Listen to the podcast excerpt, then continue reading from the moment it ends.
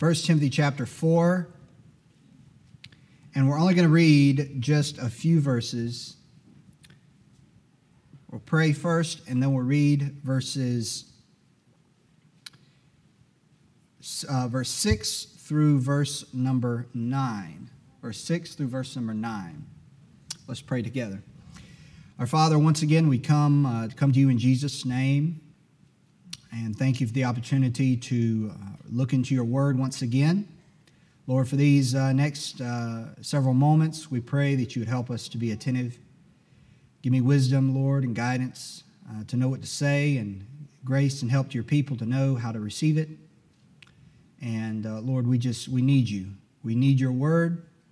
Uh, we need you to help us to grow, to help us to see the dangers that are ahead, and uh, the very things you'd have us to uh, to to um, put our energies and efforts into, spend our time on.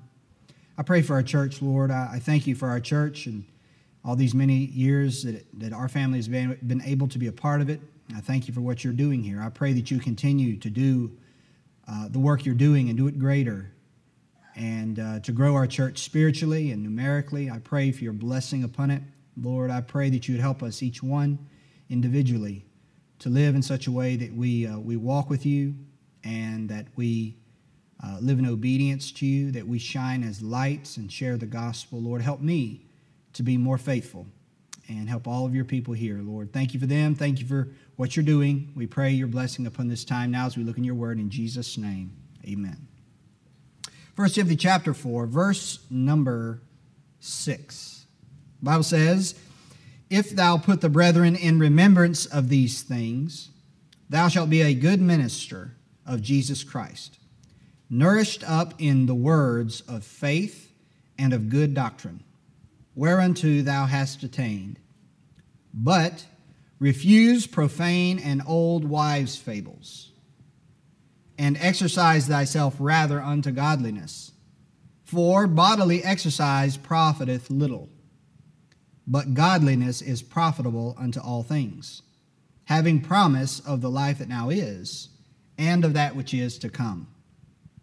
This is a faithful saying and worthy of all acceptation.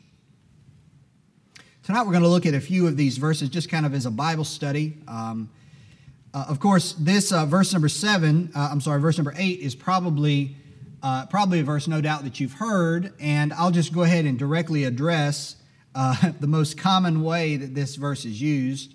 Of course, we we see the word exercise and we think of what? We think of going to the gym, lifting some weights. Is there anybody here that likes to exercise? Okay, I know Eric does. He, and Eric's like, he's like, you know, timidly raising his hands. He's like, and he's, everybody knows Eric likes exercise. Who else likes to exercise? Oh, yeah, James likes to exercise. Josh likes to exercise. I do not like to exercise. Um, but of course, the, the, the, most common way this is uh, this verse is interpreted is because we see the word exercise, we automatically, and this is just, listen, this is just general, this is just human nature. Whenever you read the Bible, and everyone, it's, it's true on the mission field, it's true here. Whenever we read the Bible, we read the Bible with the glasses that we currently have on our face. Not, I'm not referring to literal glasses, but whatever glasses that is the, the lens of understanding that we naturally wear is what we bring to the Bible. And so that's what we read into it, even if that's not exactly what it's talking about. And there are places in the Bible that refer to exercise as in, you know, working out and, you know, preparing and training. That is scriptural, but this is not one of the verses. Um, and the exercise here, of course, people, the, the most common, as I said, the most common way people uh, uh, quote this verse is not even so much to quote the second part of the verse, which is to exercise unto godliness, but to quote the first part of the verse and to say that we should have a workout routine because it helps our body a little. That's in essence what I've always heard without exception anytime this verse is quoted. We're going to try to study this verse in context and kind of get the, the hopefully a, a, a the real meaning. um, although I, you know, I if you if you want to take that meaning and that's your that's your your workout verse, then you you have that. We're not going to have any problems with that. But uh, but this word exercise, uh, let, we can't understand what we're talking about we, when, we, when we're talking about exercising uh, in godliness, because in, in these verses, you have, you have a contrast. If you read verse 7, I'll read it once again. But refuse profane and old wives' fables, and exercise thyself, notice the next word, rather unto godliness. So there's a contrast between what's at the beginning of verse 7 to what's at the end of verse 7. So those profane and old wise fables, and I spent a fair amount of time thinking about, uh, well, first of all, why is it? Why does it say wise fables? And of course, we we picked up that idiom in English too. Eh, you know, in modern English, we say you know these wives' tales and refer to stories and, and ideas that are passed around. I don't know why the wives have to take the fall for this. Does anybody want to want to venture to, to give a reason why the wives are taking the fall for spreading things that aren't true? I, you know, nobody's brave enough, and I'm not either because I have no idea. But, uh, but, but you have, as I said, you have a contrast with uh, this these tales, these fables, with godliness, with exercising in godliness. That is, paying attention to those, those uh, things that distract versus godliness. And furthermore, in verse number eight, you have a contrast with, there's, there's basically two categories in view. You have the spiritual in verse 8, contrasted with the physical. And that's in verse number uh, 8 because it says bodily exercise profiteth little. So you have the physical contrasted with the spiritual, and then you also have the eternal contrasted with the temporal, that which does not endure, that does not last. And that's found also in verse number eight, and it says, um, having, it says, profiteth little, and then it says, having promise of the life which that now is and of that which is to come. And so that's eternal. And so we're going to look at these, uh, these few things. Interestingly enough, the word exercise comes uh, is, is, the, is the word that the word it's translated from is the base of where we get the word gymnasium. So I guess there is something to that uh, to that idea that this is talking about exercise as in working out at the gym. But this kind of exercise has a little bit different of a meaning. Exercise is is that which we it means to devote to devote ourselves, to employ ourselves in an effort or in a, or in a, a, job or in a, something that, that takes effort and time and energy. Any, anything you do like that is that's what you're exercising yourself in. So when you, uh, when you go to your job, you're giving time to your job, you're exercising yourself in your job. You're devoting energy, you're devoting time and effort in that pursuit for that purpose. So it's it's a bit, the dictionary says habitual occupation or employment, not not money employment, but the way you employ your life, the way you use your life, uh, or exertion. So. So that's what exercise means in this in this verse. So let's read it with that context in mind. It says, "But refuse profane and old wise fables and exercise, that is, devote, exert, expend your time and energy rather unto godliness. And then verse 8 for bodily exercise or exercising or expending your time and energy uh, on things pertaining to the body, or we might, might stretch that a little bit further, and I think it, it's correct in the context, uh, in things that are physical, things that are earthly. It says, profiteth little. But godliness is profitable unto all things, having promise of the life that now is and that which is to come. So that's what we mean by exercise. So the question I want, I want to ask you is this In what matters do you and do I exercise ourselves?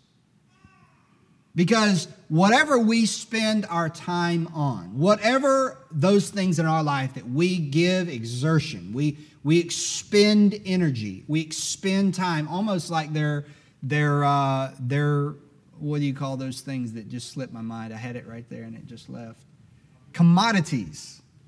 like our time and our energy, our, our, especially our time, they say time is money, it's, it's almost measurable. But however much you spend, uh, whatever amount of time you spend on something, or whatever amount of energy that you spend on something, is to some degree a measure of the importance of that thing to you. And sometimes, you know, it's, an, it's just an inevitable, it's unavoidable.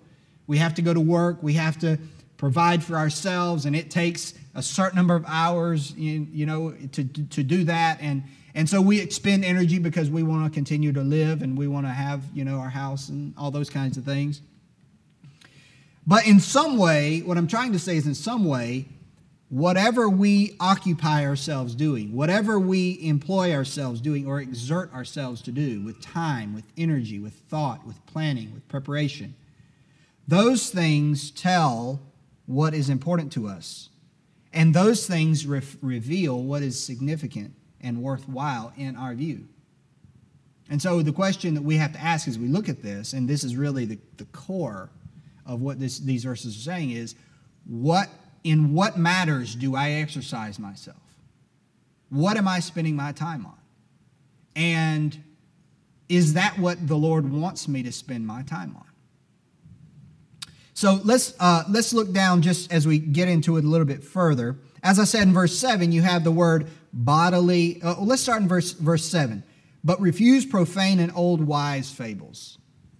Now, I can't possibly guess what specific thing Paul is referring to in, the, in this particular context in the first century, but I can tell you this that it's not surprising at all, um, you know, because this is in our, compared to us, you know, all right, let me back up a little bit further. In its day, in the first century, this society would have been considered America. Okay? The Roman Empire was America in the world. It was the most technologically advanced. They had roads that went throughout the world. But compared to our society in our day, if we if we went back and we could just pop in there, going back to time travel like I was talking about on Sunday, if we were just to pop into the first century, we would think, man, this is primitive. This is backward. And you know, there's a lot of places on earth that are just like that. Cambodia is not too much different than that. There are places that are, that are, are kind of primitive like that. So it's not surprising at all when I think of how these ideas, these fables, fable, the idea meaning it's a, it's a narrative, it's a fictitious narrative. It's not based, it's a story that's not founded in fact. It's ridiculous, it's stupid. But I can totally see, I can, I can, I can surely see how that those stories that were passed around during, in the first century could have been passed around and could have been could have floated around into the church just like things are here. You know, you you, know, you have the thing with COVID, and in this whole year and a half, how many things have passed around our our small congregation here? ideas or have you heard this have you heard that this news said that this news said this this vaccine that vaccine side effects and and you know who's most vulnerable and should we do mask or no mask or you know can you get it twice can you get it once do you get it if you've been vaccinated all of these things all these questions it's it's right up it's right up to our time and and in the first century you could definitely see with with you know, there's no access to information like that. So the way the information was passed is largely by word of mouth. There was no news, there was news, no newspapers, and so they passed these things along. Some of which were true, some of which, many of which probably weren't. And so sometimes these fables, as you see here, he says, refuse them. Don't, he says to Timothy, Paul says to Timothy, don't even entertain them they are going to needlessly waste your time and energy. Okay? Now you come to our day. We live in the age of information, but none of us can tell if the information is true or like a fable. And what I've just described with COVID is a perfect example.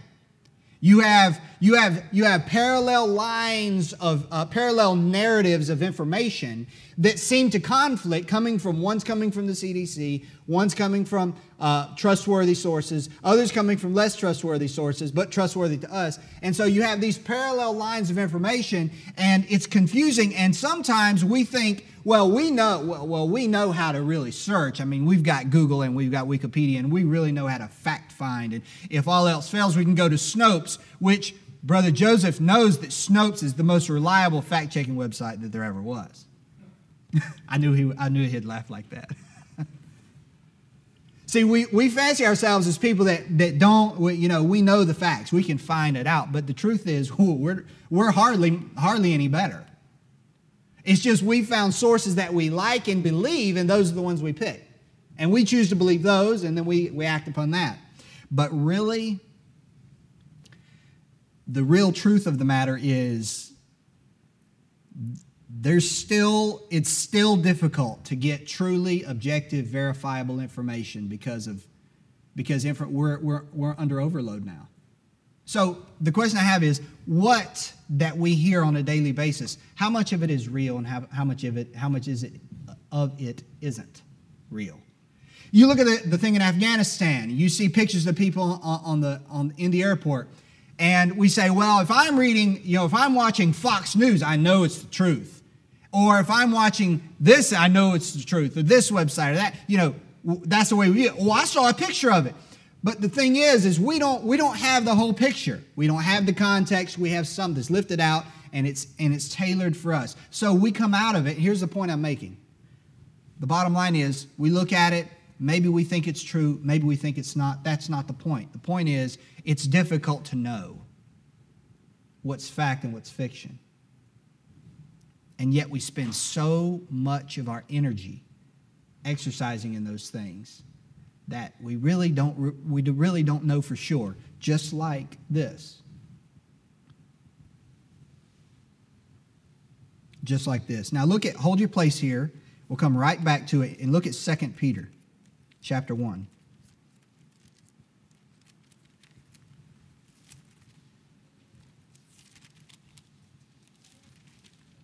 2 Peter chapter 1, verse number 16.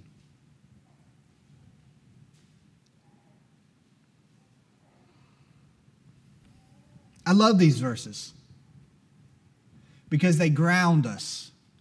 They, they take something that could be considered, and many do consider a fable, and bring it down to earth, bring it down to us.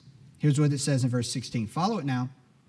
For we, 2 Peter 1.16, for we have not followed cunningly devised fables.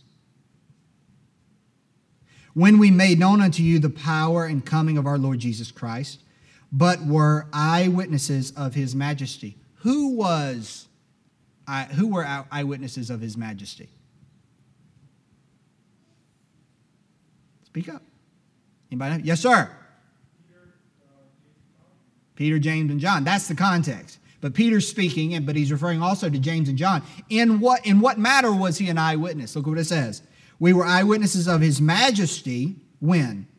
For he received from God the Father honor and glory when there came such a voice to him from the excellent glory, This is my beloved Son in whom I am well pleased. That happened on, on the Mount of Transfiguration.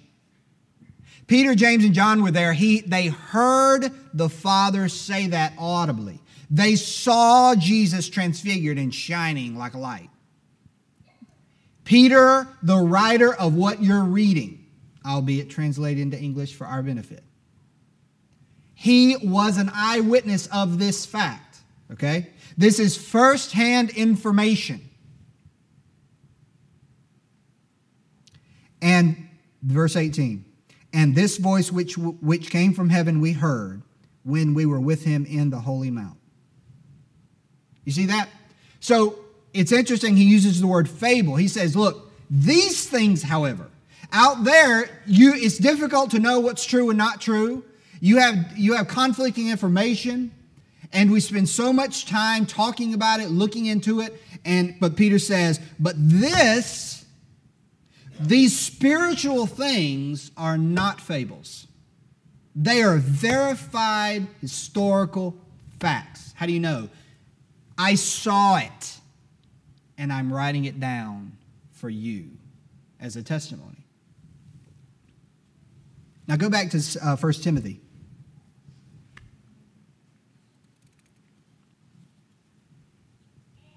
Verse 7 says, But refuse profane and old wise fables and exercise thyself rather unto godliness. For bodily exercise, we're going to get to the word godliness in just a minute, but look what it says bodily exercise profiteth little. Bodily exercise profiteth little. This is referring to activities, this is referring to uh, uh, efforts and employments of our time and energy that are essentially earthly and temporal in nature. They're just, they're just earthly. Not sinful necessarily, but earthly. When you go to work, that's an earthly activity, but it's an activity that's necessary, right? There are certain activities we do that are necessary. But this is talking about this is talking about causes, issues, and I'm applying it now. This is uh, I'm applying it to causes and issues and activities and occupations and employments that are essentially earthly and temporal in nature and have little to no bearing upon the spiritual or the eternal. Now, here's the problem. He says, but that kind of employment, that, that, kind of, that kind of exercise, that kind of time and effort expenditure, it has such little value because it only deals with the here and the now, and it doesn't deal with anything of spiritual value, of spiritual nature at all.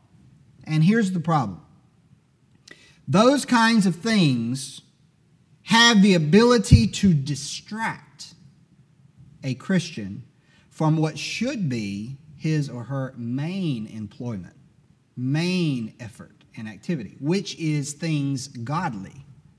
And by godly, I don't mean I don't mean necessarily righteous or holy. I, am not referring to the the, the uh, you know how pure something is. I'm referring to the fact that it is of God and related to God, related to spiritual things.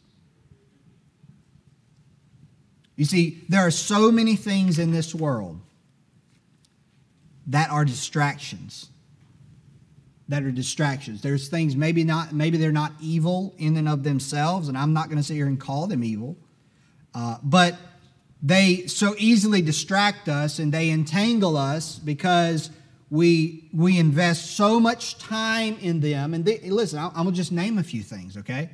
And there's things beyond this, but there, remember, what I'm talking about is activities and efforts and, and, and issues and, and, uh, and, and uh, time expenditures and effort expenditures that are that are essentially, if you look at them, the sum total, sum total of them is they are only temporal, they are only earthly, and they have no value whatsoever beyond that. That's bodily exercise. Look what it says. I'll give you a few, a few of these as an example. Politics. We have, to, we have to understand and recognize that politics is limited in nature. It, it has limited uh, once, look, once the Lord returns, none of this is going to matter. And it's not, again, it's not that being, it's not that being interested in politics is bad. Remember, I said that at the beginning. But it's politics because it's bodily exercise, it's temporal, it's earthly, it has the ability to suck your energy away from what is important. Right? Another one is conspiracy theories. Again, we go back to the fable, right? And you know, one man's conspiracy theory is another man's gospel, right? But but that's another thing. It sucks people up. And I, I mean, I've, I, have i have seen people, you've seen people, they're distracted. They give no time to those things that are eternal and spiritual and godly and important and have lasting spiritual value to the Lord and to them in their spiritual walk. They have no time left because they're expending all of their energy. I'm talking about Christian people on things, uh, on, on these theories that essentially, whether right, whether wrong, whether true, whether false, makes no difference. And you think about how people go, you know, they go go overboard on health things. And we've seen that. You see, and you know, I want to be healthy. I try to eat healthy, but you know, you even good things. Again, earthly things. temporal things, social media, hobbies. I mean, there's you look at social media. Just pause there for a second. Sports, but let's let's pause. Let's just pause the social media because especially as kids get older and go into the teenage years, they spend so much time caring about that. So much time looking at it and caring about it, expending energy and time that could easily be devoted to things that are far of far greater value. And this goes for my own kids. This goes for all kids. And if you ask my kids, my kids would tell you that we have these conversations regularly where daddy, daddy, dad and mom have to pull back the reins because it's, it's out of control and it's, it's getting obsessive. It's, it's, there's no, you know, it's just, it's too much. It's sucking away their energy from things that are godly. And so we have to try to redirect that energy to, and redirect that exercise to something that is godly. But when you consider social media, I'll just park here a second. When you consider social media or you consider gaming, of course, I'm not talking about Miss Judy. You probably haven't played a game in a long time, not a video game. But I'm talking about the, for, for, for those that do. We exercise and, and, and we exert ourselves and things like that. But I'm going to ask you does it have any profit beyond the here and the now. And you could even, you could even argue doesn't even have profit here and now. But see, these are things that we exercise. We expend our time and energy on these things, and it distracts us from the things that are godly. Hobbies are this way, entertainment's this way, social media is this way. It sucks our time away. And you know why? Because those things, those type of engagements and employments are all visible. You know, I'm thinking especially of politics and things that might be worthy causes and issues and stuff. You know, the news, those kinds of things. But those things are all in your face. They're distractions because we feel like they're more real than godly things. And so we give our time to those things because we, we feel like, well, these are more important because these are more like real, you know, like real, you know? No, they're not more real. They're just in front of you. And I mentioned this on Sunday. They're just in front of you. You see them with your physical eyes. Spiritual things, however, are invisible. And the results of, of spiritual exercise are not often realized immediately. And sometimes they're not realized until we meet the Lord in heaven. So it's easy to de emphasize those things by, even by accident.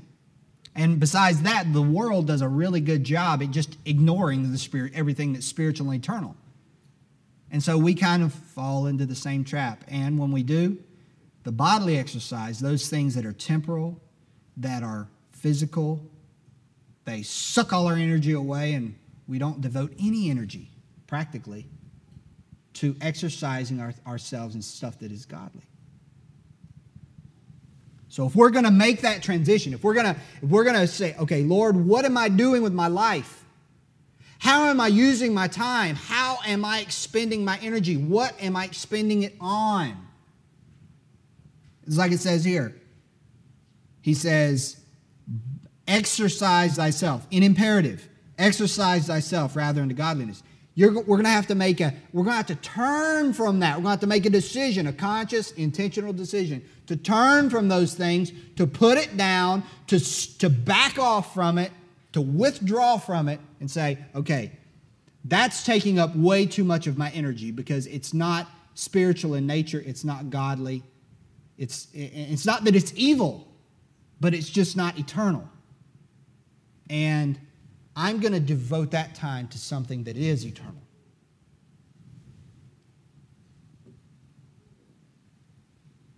So I think it would be good for us, myself included, and I have been, to survey our lives to see what it is that is taking up our time and energy. Our time is fleeting, our energy is limited, and once it's gone, it's gone. And then, when it's all over with, we go to heaven and we stand before Christ to give an account for what we've done in our life. So you can see why this is important. One day we're going to stand before the Lord and give an account for the time and the energy and the abilities that He's given us. And we're going to have to explain. And the word account, give an account, what does that mean? It doesn't mean that He tells us all the good and bad we did. No. I used to think that. It means we tell Him.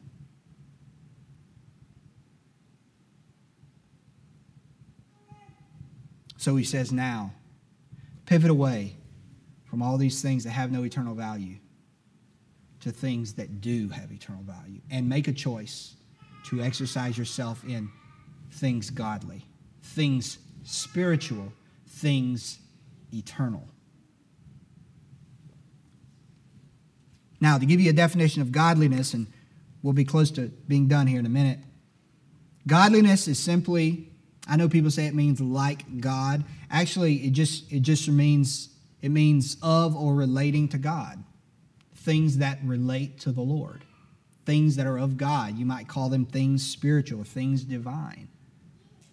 You have, and that's why the word profane is used. That's the opposite. Profane means something that's not of God. It's just devoid of God, it has no relationship to God. Listen, exercise thyself rather unto godliness. What are some things you can do that are godly? What are some time employments that are godly? Now, there might be some in here as I read some of these things that I thought of that you think, ah, I don't want to spend all my time doing these things. Facebook is way more fun. Watching TV is way more enjoyable. But what does that say about your heart? What does that say about your priorities and your seriousness about following the Lord and drawing close to Him? Some things I thought of, and you, I'm sure you can add to this, but things that would be considered godly. I don't mean pure and holy. What I mean is they're related to God and spiritual in nature. When you have time, when you what you want to exercise yourself into listening to godly music, that's encouraging and uplifting and it strengthens your Christian walk. Studying scripture, not just reading your Bible every day, that's awesome. You should do that. I should do that. But digging into it, that's a godly expenditure of time, and it will help you. Discussing spiritual topics with friends in the Lord. I mean, that's a profitable exercise. It encourages one another, it sharpens your own thinking in spiritual things. Let me ask you a question. How many of you, over the past, say, month, have had actually a spiritual conversation with someone outside of our church? Where you talked about the Lord what he has done. That ought to be stuff that we talk about, right? That ought to be stuff we talk about. It's on our lips. The Bible teaches he's listening and he is pleased when he overhears people talking about, about him and what he's doing asking others to pray for things that are going on, and then praying for others' needs. Sometimes, you know, it's not on the prayer list necessarily, but sometimes you hear of, hear of something, or you even go up to someone and ask them and say, hey, is there anything I can help you pray about? I want to pray for you more. Is there anything? I do that with my friends sometimes. And then you, you expend time and energy that you could be on Facebook or watching TV on things that are godly.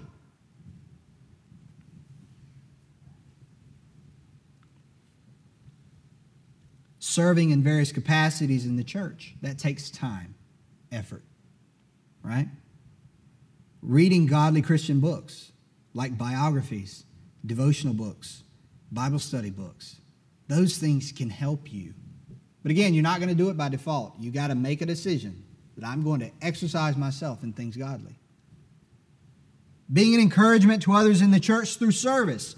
Things I know our people in our church have done is taking meals to people, doing repairs for other people, those things are godly because they're acts of service in the name of the Lord.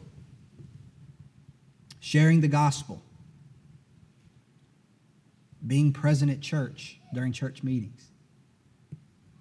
And I could there's there's more, there's a lot more. You know, so many of us, you know, we over the years we've used our imagination for evil. We we do well to use our imagination for good and find ways we could glorify the Lord. And and I have time, now I'm going to use it for something spiritual. Now, in verse 8, it says this it says, But godliness is profitable unto all things. The key word all. See, bodily exercise, occupying yourself on things earthly, might be profitable a little because they profit on earth tempor- temporarily in this life. But Christians don't look at just this life, or we shouldn't. We should look beyond just this life here now. It says this, but godliness is profitable unto all things, having, and this is what that means, having promise of the life that now is, that's now, this life, and of that which is to come. I mean, there's a whole other world after this. It's permanent, everlasting, eternal. And godly and, and, those bodily exercises, those those employments that are that are that have no that no they aren't spiritual in nature, they have no bearing upon spiritual life at all. They have no effect whatsoever on eternity. But godliness does. Doing uh, employing yourself in things that are godly and spiritual in nature, they do have profit. Now here's the interesting thing I find I find about this is that whereas bodily exercise only profits the here and the now, godly profits both. Godliness doesn't just profit you in eternity, it also profits you here. Now look at look, look at we're done here for now. Let's look at 1 Peter chapter 3. We're going to look at a few verses and then we'll be finished. 1 Peter chapter 3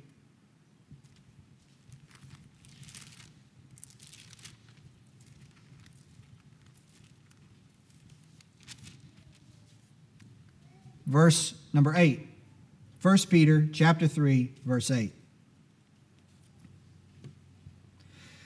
Says this finally be ye all of one mind having compassion one of another love as brethren be pitiful be courteous not rendering evil for evil or railing for railing but contrariwise blessing knowing that ye are called there thereunto called that ye should inherit a blessing for he that will live that will love life and see good days now, what is that talking about? Is that talking about eternity or is that talking about here and now? Here and now. Do you want to have a life that, that you love? Do you want to live a life that, where you have good days? Does anybody, would anybody here raise your hand and say, I don't want a good life? I'm waiting. It's funny, nobody raised their hand. Everybody wants to have a good life. Look what it says. Let him refrain his tongue from evil and his lips that they speak no guile. Let him eschew evil and do good. Let him seek peace and ensue it. For the eyes of the Lord are over the righteous, and his ears are open unto their prayers. But the face of the Lord is against them that do evil. So if you equip yourself through godly exercise with spiritual strength that enables you to follow the Lord and obey the Lord and use your lips wisely and, and seek peace and do good and all these things you read here, it benefits you now. It helps me, it helps you have a good life now, your good life now. Some of you know what I'm talking about. Your best life now. Look at uh, Proverbs chapter 3. Proverbs chapter 3. Verse 1.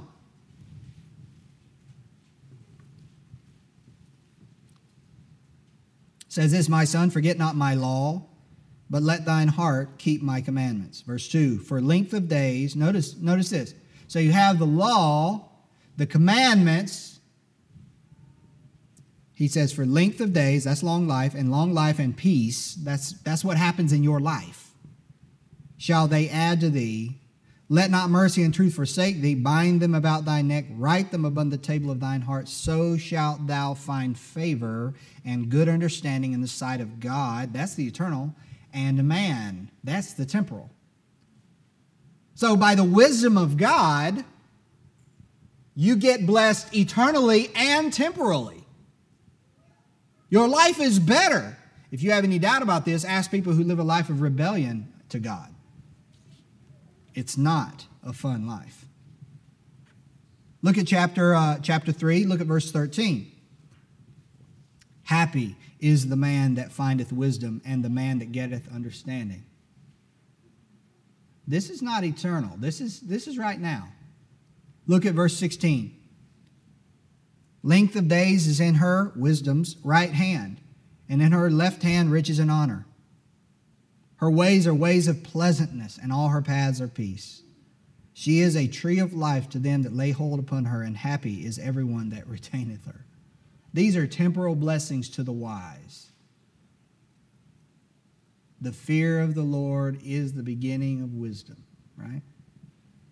So, through exercising yourself in godly things, you get God's wisdom. And the byproduct of that is a good life. Not a life free of pain, not a life free of suffering, but a life whereby you look back and say, that was a good life.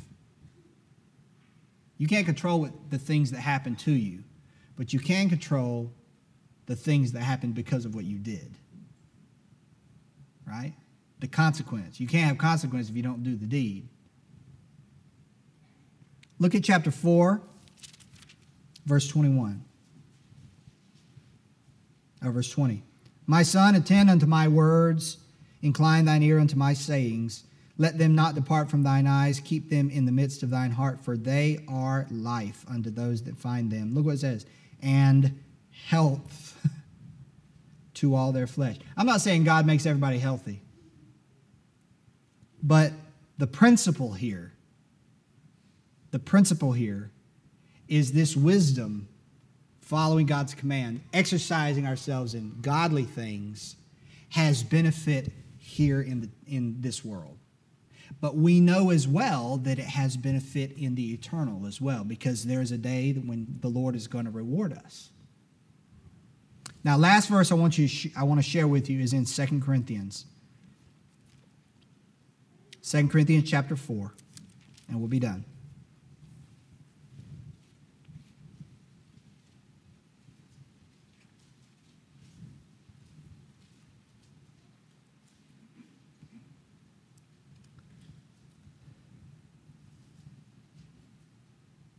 Now, in say in verse number nine, the, uh, it says here that Paul's describing his his uh, troubles. He says, "Persecuted but not forsaken, cast down but not destroyed." So, in the context, he talks about bearing about the dying of the Lord Jesus. He's being persecuted, and so we drop down to verse number eighteen. The Bible says, uh, verse seventeen rather, "For our light affliction." Which is but for a moment, worketh for us a far more exceeding and eternal weight of glory while we look at not look not at the things which are seen but at the things which are not seen. For the things which are seen are temporal but the things which are not seen are eternal. So paul is talking about here how he he bore affliction for christ's name. And one way we do that is we keep our eyes focused on eternal and spiritual things exercising ourselves in things that are godly. We see spiritual things clearly and that allows us to endure uh, uh, trouble and affliction for Christ's name with joy and with patience. But in our text in 1 Timothy chapter 4, there's, there are other earthly things that are actively seeking to distract us and our energies and steal them away from things that are godly, to keep us away from the spiritual and the eternal. So, again, in verse number 18 of 1 Corinthians 4, we look not at the things which are seen. The reason we give so much time to those distractions that suck our time and energy away from spiritual things is because they're seen. But as a Christian, we're to look beyond that. And we're to think, we're to see with our, our eyes of faith at, at, the, at eternity because the things, it says, things which are seen are temporal, but the things which are not seen, that is, that is spiritual things, things of godliness, things of, of God and, and divine, of a divine uh, essence are things that last forever. But we remember that just because they last forever doesn't mean it has no benefit now. It has both. So the simple question is in what way, in what matters are we exercising ourselves? Are we exercising ourselves in matters spiritual? Or have the temporal and the physical things distracted us and have stolen away uh, all our time, most of our time and energy, so that we don't we don't exercise ourselves in anything godly. Lord wants us to be intentional and to and to examine and survey where our time and where our focus is. Let's pray.